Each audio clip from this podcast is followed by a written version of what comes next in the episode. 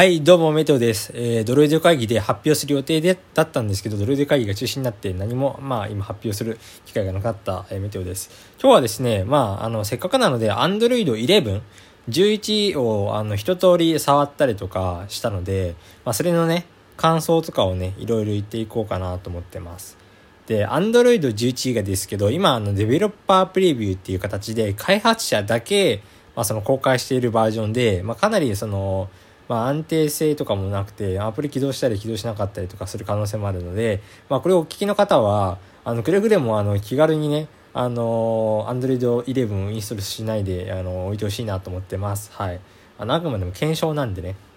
ということで、まあ、Android 11なんですけど、まあ、今ですね、Android 11入れられるのが多分 Pixel 3と Pixel 4かな。に、まあ、実際に入れることができてで入れる方法なんですけどあの OTA っていうあのいわゆるあの普通のソフトウェアアップデートじゃこれ入んなくてあの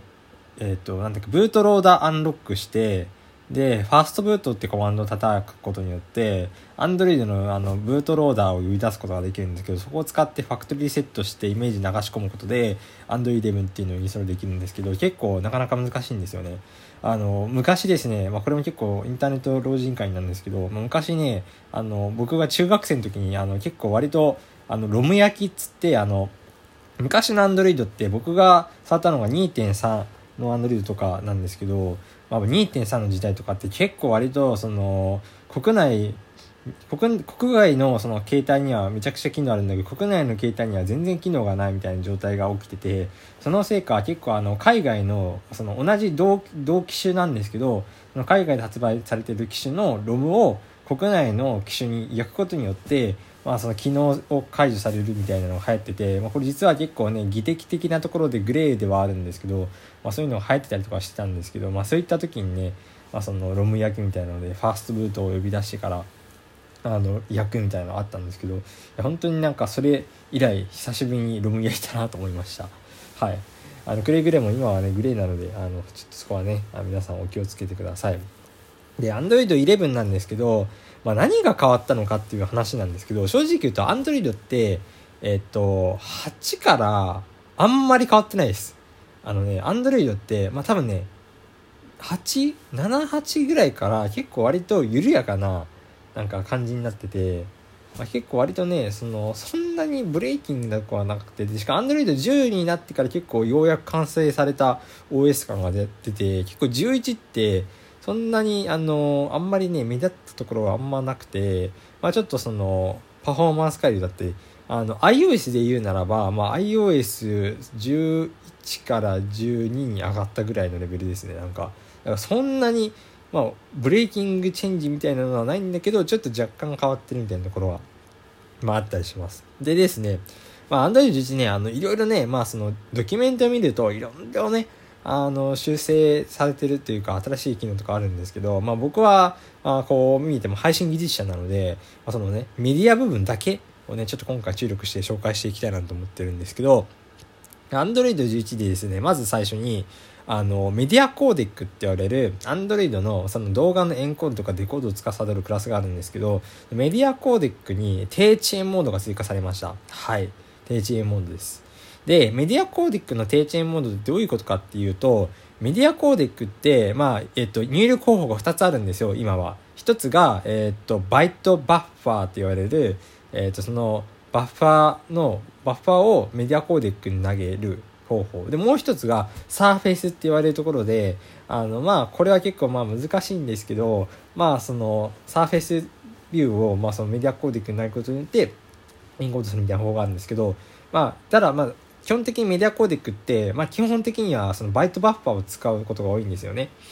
なんですけど、 ByteBuffer って、えっ、ー、と、仕組み上ですね、そのバッファーが全部たま、たまらないと、その、処理できないんですよ。だから、 ByteBuffer に put しながらも、それをずっと取り出、ゲットで取り出すみたいなのができないんですよ、 ByteBuffer って。だから ByteBuffer、ByteArray じゃなくて ByteBuffer なんですね、これは。これちょっとね、あのー、なかなかね、闇なんですけど、 ByteBuffer、ByteArray っていうのもあるんですけど、 Kotlin でね、 ByteArray じゃなくて ByteBuffer なんですよね。で、そのさっき言った通りバイトバッファーだとバッファー全部たまんないとあのできないっていうところがあって今までそのせいで結構割とバッファーがサイズがでかいとねあの、ね、遅延が発生するというのがあったんですよね。まあ、もちろんバッファサイズをめちゃくちゃちっちゃくすると、まあ、それだけね、あの、早く溜まるんで、まあ、処理はできるんですけど、ただバッファサイズちっちゃくすると、まあ、その分だけね、処理落ちしたりとかした時に結構、あの、プツプツになったりとかするんで、あんまりバッファサイズちっちゃくするっていうのは我々の世界であんまないんですね。だからバッファサイズを大きくするっていうのがあるんですけど、ただ今回の低チェーンモードによって、あの、なんとですね、その、バッファを作らずに、そのまんま投げることができるというね、あの、何、何言ってるか俺もわかんないんですけど、何言ってるかわかんないんですけど、そういうものができました。で、簡単に言うと、その、えー、っと、あれですね、ポインターみたいな感じで投げることができるそのメモリ、メモリのブロックを、そのメディアコーディックに投げることによって処理することができて、だからその、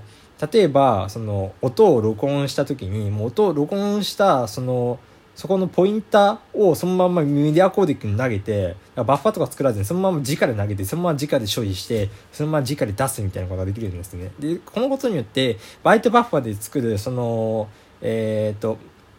そのオーバーヘッドみたいなのがなくなるんで、めちゃくちゃ、めちゃくちゃっていうわけじゃないんですけど、まあ、ちょっと速くなるよっていうのがあります。で、これに関しては、あの、Google の Stadia っていう今、クラウドゲーミングで今流行ってるんですけど、まあ、それ関連で追加されたという話を今聞いております。はい。で、それ以外に、まあ、あとはですね、まあ、それ、あと、それ以外になんか面白いところっていうのは、まあ、まあ、あんまりないんですけど、例えばですね、今、AirPlay 2っていうのが iOS にあるんですけど、AirPlay 2っていうのは、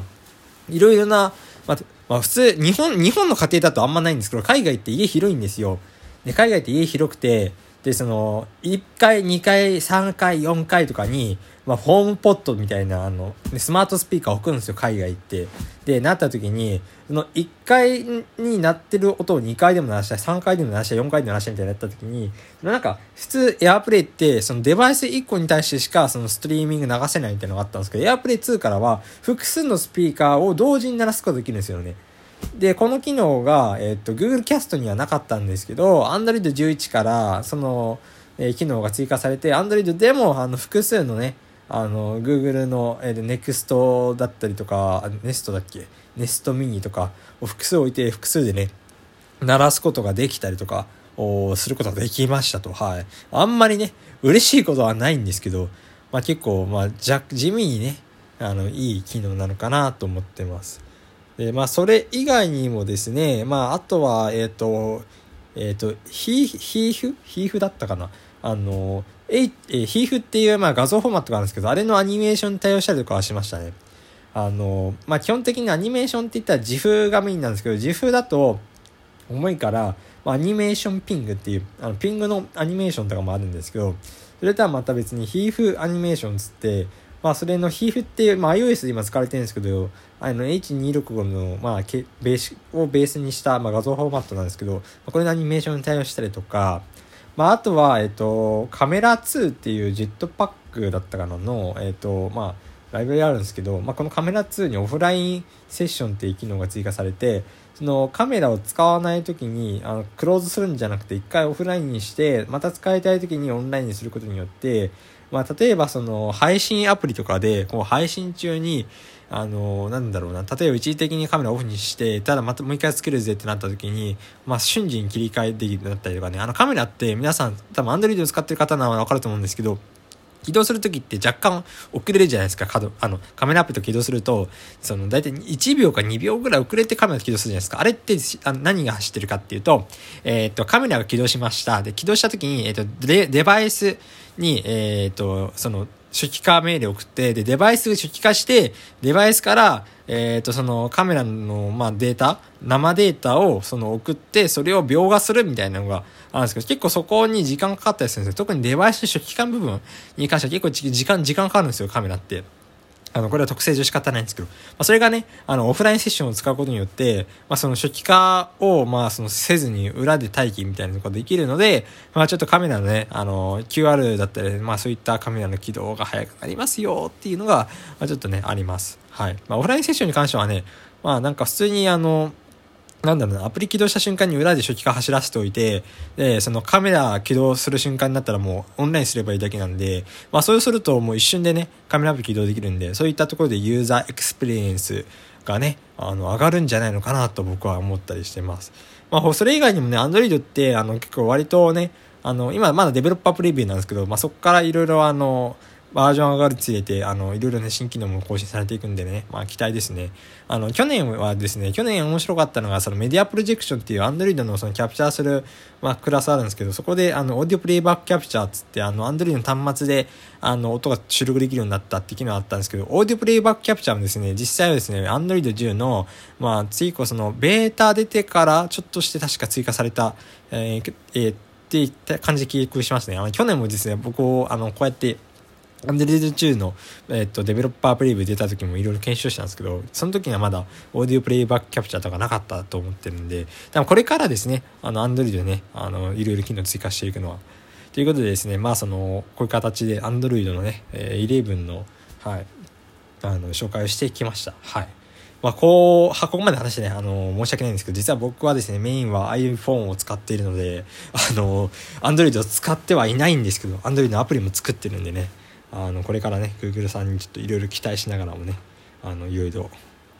いろいろそういうのを期待していこうかなと思ってます。ちなみにですね、Android 11に関してはですね、あの、フィードバックっていうのを使うと、なんかいろいろ Google さんに行ったりとか、あとバグの場合は Google イシュートラッカーっていう、あの、ところにバグがくと Google の人が見つけてくれたりとかするので、もし何かそういうのがあれば使ってみるといいと思います。それではまた今度。さようなら。